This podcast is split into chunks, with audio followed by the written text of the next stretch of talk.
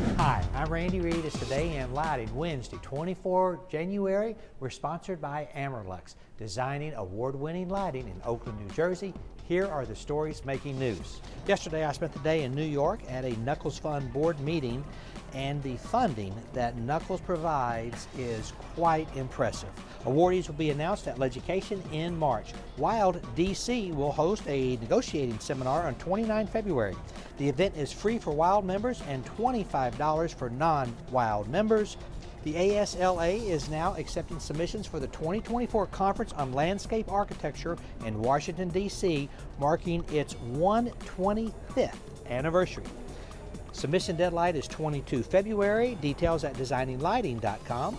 The LUCI Cities and Lighting Awards 2024 call for entries is now open, seeking urban lighting projects that contribute to economic, social, and cultural development. Submit applications by 15 March. That information is at designinglightingglobal.com. And in a new Lighting Controls podcast, Dan Salinas, past IES president, explores rewards and challenges in commercial lighting control design, drawing on his vast experience in renovation and retrofit projects.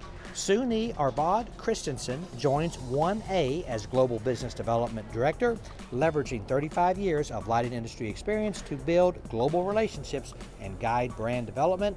That story's at designinglightingglobal.com.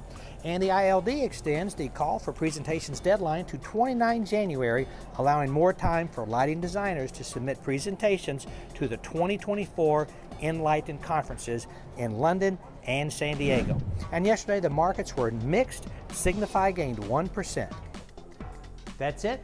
Go light up the world. Have a great day. Pray for peace.